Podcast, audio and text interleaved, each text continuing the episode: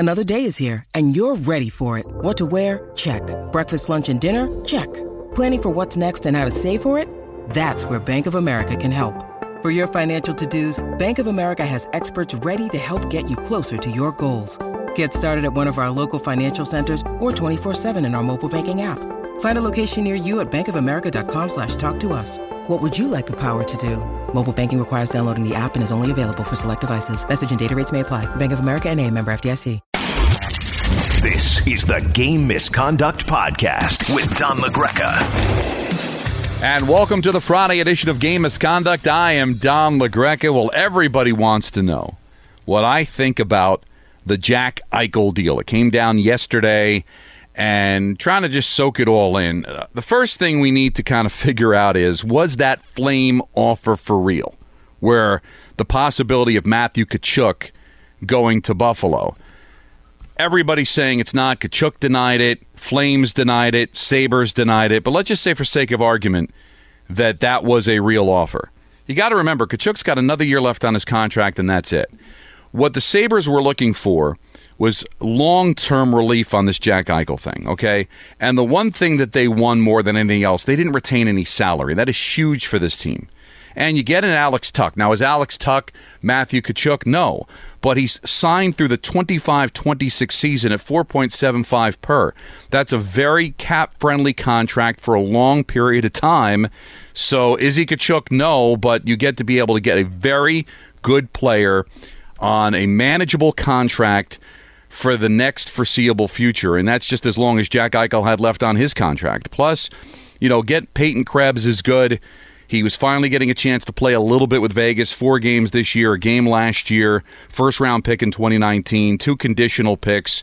You got to like what the Sabres were able to do here. As far as Vegas is concerned, they get a stud. They get a center, something they've desperately needed, and they should have him available for the playoffs should Vegas make it to the postseason. He's got four years left on his contract at ten million dollars per. There's going to be a lot of cap headaches that Vegas is going to have to go through here, but they're not going to have to deal with it right away because it looks like it's going to be at least four months before he's going to get a chance to play.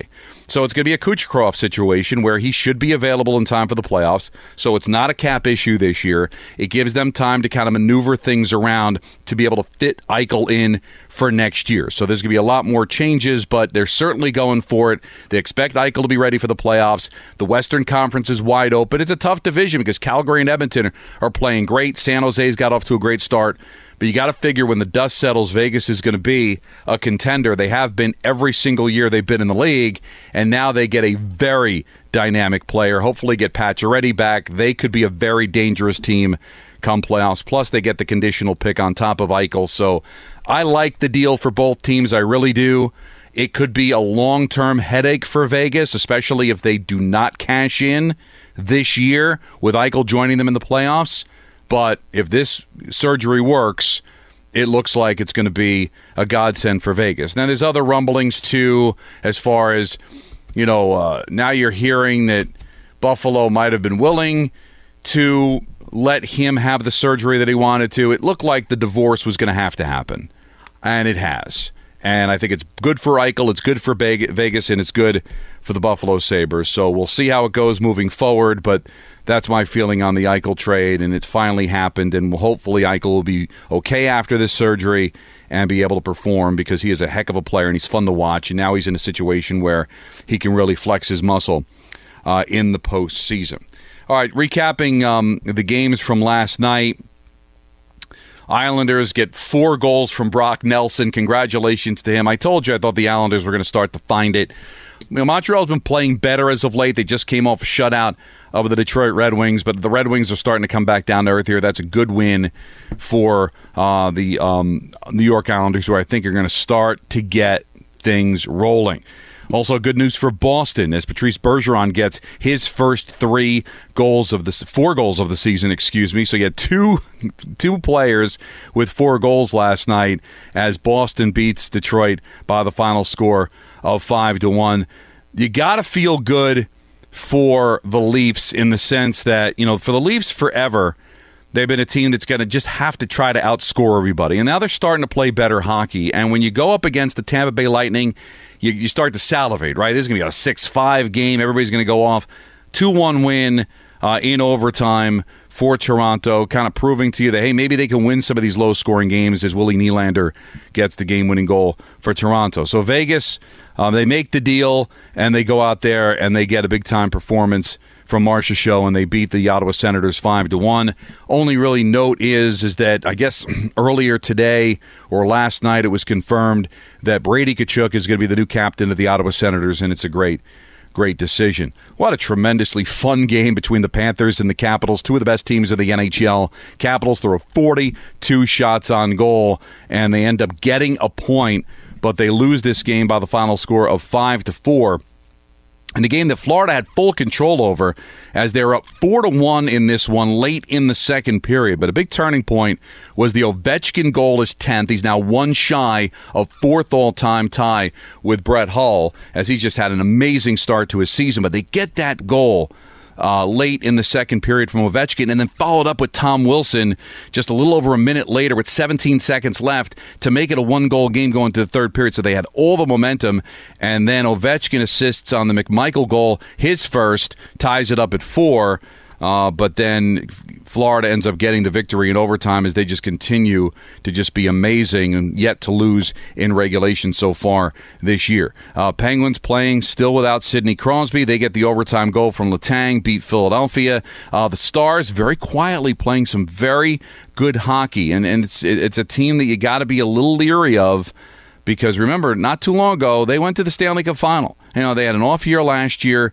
you know, but Dallas, you know, back to five hundred, still a minus seven goal differential, but I still think Dallas is a team that's going to start getting some traction here, and that's a big win for them in Calgary against a really good Flames team. Kraken get their first ever hat trick as they get Jordan Eberle, who scored his first goal late in the second period, gets the big goal early in the third to break the two two tie. The building was apoplectic, and then a little bit later on gets his fifth, his third of the game. So first ever hat trick in the history of the Seattle Kraken as they beat the Buffalo Sabres five to two. And you kind of feel for the Sabres, right, because the Sabres got off to that great start, and they've just been thrashed out west. Lose to the Kings, lose to the Ducks, lose to the Kraken. Sometimes these West Coast trips can expose you, and that's what's happened. And the Saint Louis Blues win over the Sharks. Final score there was five to two. Um, Saad has been very good for the Saint Louis Blues. He gets a couple of goals, and the Sharks lose at home by the final score of five to three. So speaking of the Sharks, speaking of the Flames, I think it's time for the first time in the twenty twenty-one twenty-two season that we give you a top five of the week. And we're Don LaGreca's Friday Top five. Yeah! And let's start with those Flames at number five. Uh, the Flames, again, they lost last night in overtime, but they they are really a well-rounded team. Markstrom is playing tremendous hockey for them so far this year, and they've had to be good because that division with the Oilers in it, and, and you know Vegas is going to be good. San Jose's off to a really good start. You know, they've needed every single win they can get, so they're six one and three on the season, so they have lost a few games in overtime, plus twelve goal differential. They that will lose at home in regulation, but still one oh and three is the reason why I don't have them higher, but a five and one road record is pretty good. I've got the uh, Calgary Flames at number five. Number four. We're going to stay in Alberta, and we're going to go with the Oilers. They could be a little bit higher for sure. They've won eight of their first nine games, plus sixteen goal differential, undefeated on the road, five and one at home. They can just, I'm, I'm preparing to do the game tonight. Boy, they just got so much firepower. You know, you certainly know about Draisaitl, uh, Draisaitl and McDavid, but, you know, when you take a look at what Nugent Hopkins has done so far this year, they're getting tremendous um, production out of the blue line. You know, I think Duncan Keith has been very good for them. Nurse has got the long-term contract now. You got to love the Edmonton Oilers and what they're doing so far this year. Is the goaltending sustainable? That's going to be the question for this team for a while. They're riding a three-game winning streak. They're proving a lot of people wrong. They're first place in the Pacific Division with a game in hand on Calgary, game in hand on San Jose. So I've got the Edmonton Oilers at number four. Number three. You know, the Blues, they're an easy team to kind of take for granted, right? You know they're going to make the playoffs, Stanley Cup champion a couple of years ago, but they're winning in the Central Division at the seven one and one mark, an impressive plus fifteen goal differential. Also have not lost regulation on the road so far this year. Perron leading them in goals. That's big with six. Tarasenko's been great, leading them in points with eleven. The goaltending has been consistent all year long. The Saint Louis Blues, a solid, solid team, and I've got them in the top three. Number two. So it's really between two teams, but you you look at it, and this team, unfortunately for them, has blinked more than the other one. So I'm going to go with the Florida Panthers at two. nine oh and one to start the season, plus nineteen goal differential, second best in the league, a perfect six oh and oh at home. They only blinked the one time in the shootout against Boston, so they have just been phenomenal. And Barkov got the deal. And Barkov is right now the player that is in the top three in this league. I'll put him in the top three, and people do not talk about him enough because he's in Florida. But I remember doing a game years ago in Florida with Dave Maloney. Dave Maloney was telling me this Barkov kid is going to be tremendous. And maybe it took a little bit for people to notice, but now it's all coming together for him. And the Panthers are as solid a team in the league. They've obviously went through the adversity of losing their head coach, but you know what? They're just so well run, so good. It's been a while since we waited for this team. They finally are getting goaltending, which has been so inconsistent for them. Them. The Panthers are number two. Number one. Yeah! Really, you can't go wrong with the Carolina Hurricanes. And now this is a team that has been steadily good for years, and you can't say you didn't see this coming. All right, maybe not a nine and oh start. But they're the best team in the league right now and deserve it at number one. Plus twenty-two goal differential is the best in the league, three better than Florida. Uh, have not blinked at all this season at nine oh and oh. Four of those nine wins have come on the road. Just a tremendous team. And Svechnikov is somebody we've watched for a while, but he leads the team in goals with seven. He leads the team points with thirteen. They're getting goaltending, too, which is something that's been a bit of Achilles' heel for them, too. So it's really coming together. So I think clearly, I don't think anybody would argue that Carolina deserves to be in the top five. Uh, you know, teams that you could talk about. Who are you taking uh, out? That I, that I thought about. Um, that are they're probably going to make an appearance at some point. Certainly Washington is deserving of the conversation. The Rangers, considering all the road games they have, to be in sixth place uh, in the league, uh, for them to be in second place in the division when they've played ten games and they've played Um, seven of those ten games on the road so early in the season, and, and playing a little bit without Kakko. Um, Strome missed a game. Um, there and Panarin and Zibanejad with just two goals each, and yet the Rangers six two and two to start the season. They certainly deserve some consideration. This four-game winning streak for the Leafs had me thinking about them, but I'm going to stick to the top five and what we have. So let's close out the week with your tweets at Don LaGreca, hashtag game misconduct, and of course people want to contribute their top five, including Richard, who has his top five. He says the Hurricanes at one, nine oh and oh. Come on, who else? Panthers will be number one when the Canes lose. He's got the Oilers at three, the Blues at four, and the Flames at five. You know what? So we're we're on. We're we're we're we're dead on there. Uh, I had the Blues at three and the Oilers at four, but you know who's going to quibble with that? And he's got his top five goaltenders at two: Freddie Anderson at one, Sergei Bobrovsky at two, Igor Shesterkin at three, Carter Hart at four, um, and Soupy Campbell at five. And Campbell's been really good too. So I like the the work that Richard put in. Uh, David says, "Granted, it's just the start. What would you say is your favorite tradition the Kraken are doing at home games? The Ferry Goal Horn is a tribute to the Seattle Bay Ferries, the Nirvana Song Goal, or the Three Stars uh, signed um, plush salmon toss referring to the Pikes Market." That's my favorite because, you know, uh, the, you know whether it's the octopus in the playoffs for Detroit, it, that, that to me is the one that's going to stick. And I, I, I got to do a Kraken game, um, but I unfortunately I did it off the monitor, so I have not been into the building yet. I probably would have a little bit of a different say maybe if I had been in there to kind of get the feel for the goal horn, to get the feel for the Nirvana song when they score. But um, the the uh, the fish toss definitely uh, gets me every time. Okay, so um, Keegan says, "All right, Don, as a long-suffering Sabre fan, how should I feel about the Eichel trade? I'm glad for both parties it's over, and it beats the O'Reilly trade, but feels like Vegas will ultimately be the winner in this one.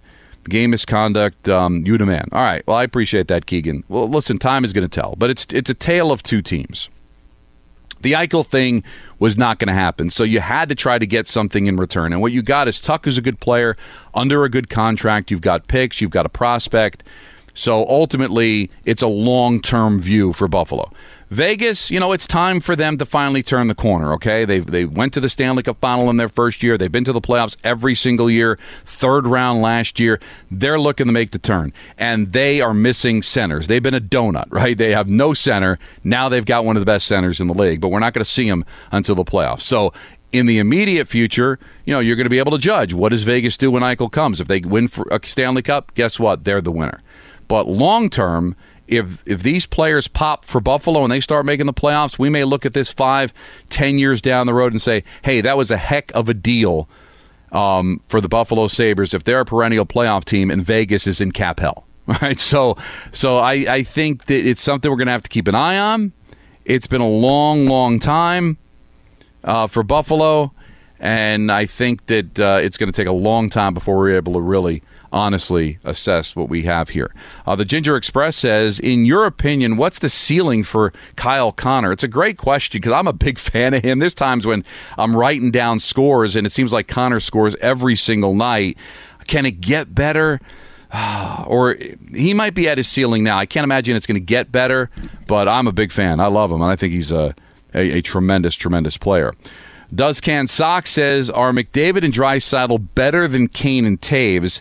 I need to see those two guys play live before they retire. Hopefully, I can catch them in their prime. Well, how do you judge it, right? Because those two, Kane and Toews, three Stanley Cups. So it's hard to beat that. Uh, and, and the leadership ability of Toews. Toews is the closest thing in the last ten to fifteen years that I've seen from a leadership standpoint, uh, that's been close to Mark Messier. So it's hard to beat Kane and Toews from that standpoint. But McDavid and Draisaitl are going to end up with more points. If they stay together, they're going to be better as far as point producers are concerned. Um, McDavid is better than both of them. All right? And, you know, if I were to rank the four, McDavid's one. And then probably Kane two. And then you then you go between Draisaitl and Toews. It's hard to say Toews not be three and Draisaitl four. That's the way you'd rank them, I would think. But things can change because Draisaitl's been so good. And you can't always just say, well, Draisaitl benefits from McDavid because they're not playing on the same line. Now, they play together on the power play and do play together occasionally five on five. But it's not like Draisaitl is, you know, uh, completely one hundred percent benefiting from being on the ice with McDavid all the time. So, um you know, I, I, I will say at this particular seg, uh, second, Kane and Toews are better, but I think we're very, very close within a year or two of completely changing our tune on that.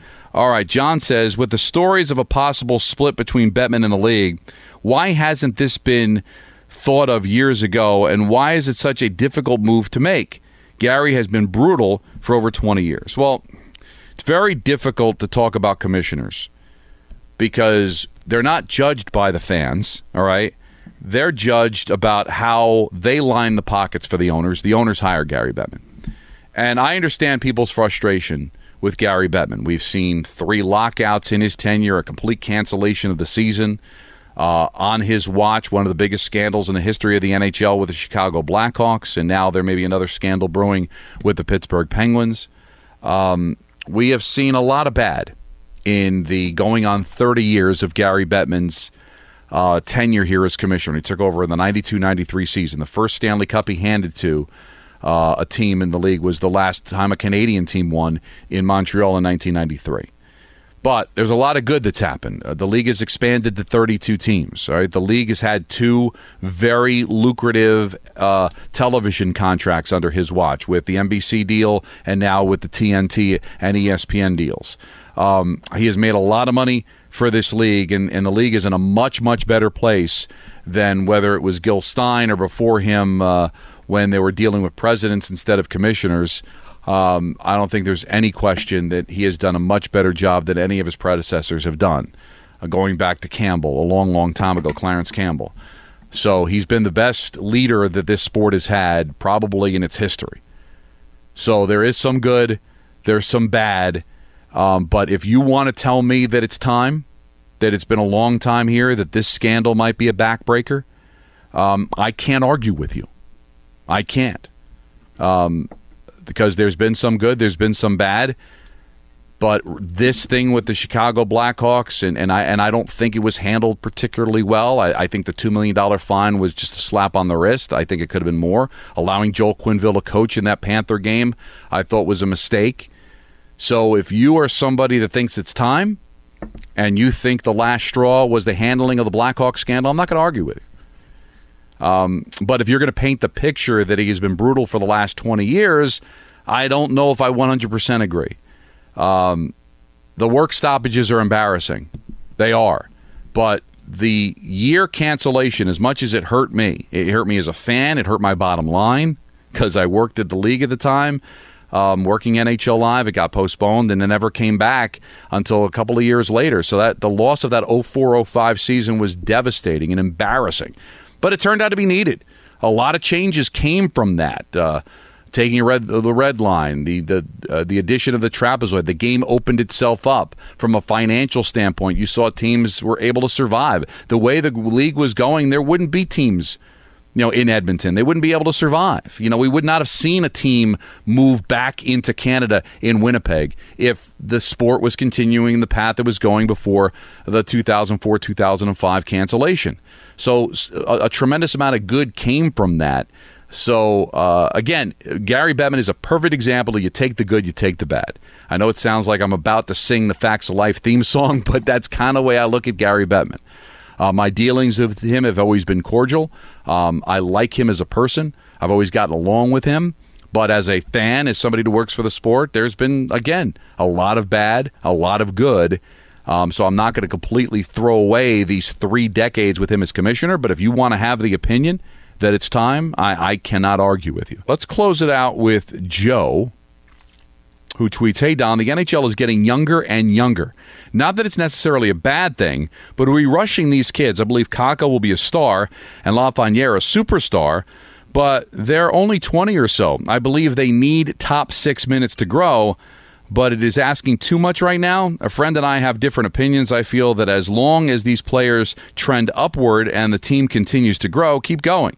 The goal is to grow and to make the playoffs. We're not a cup contender yet. Let them grow." All right, there's two philosophies.